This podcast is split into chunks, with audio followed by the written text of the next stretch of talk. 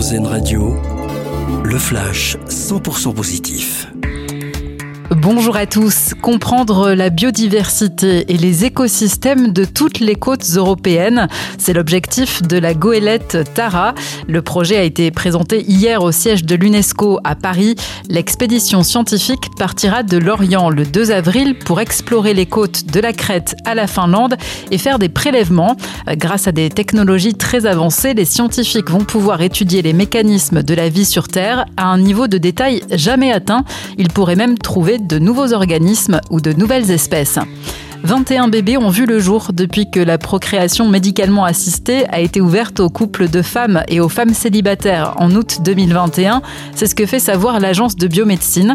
La PMA connaît un certain succès puisque 23 000 demandes de première consultation ont été enregistrées alors que le gouvernement tablait sur 2000 grossesses par an.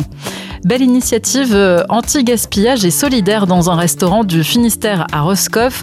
Au lieu de jeter les invendus avant la fermeture du week-end, l'établissement les vend à moitié prix tous les vendredis soirs.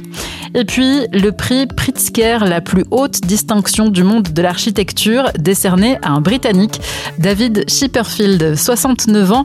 Il est connu pour le minimalisme et l'élégance de ses conceptions. Son cabinet a été choisi récemment pour rénover le musée archéologique national d'Athènes, le plus grand de Grèce et l'un des plus importants au monde. Bonne matinée à tous.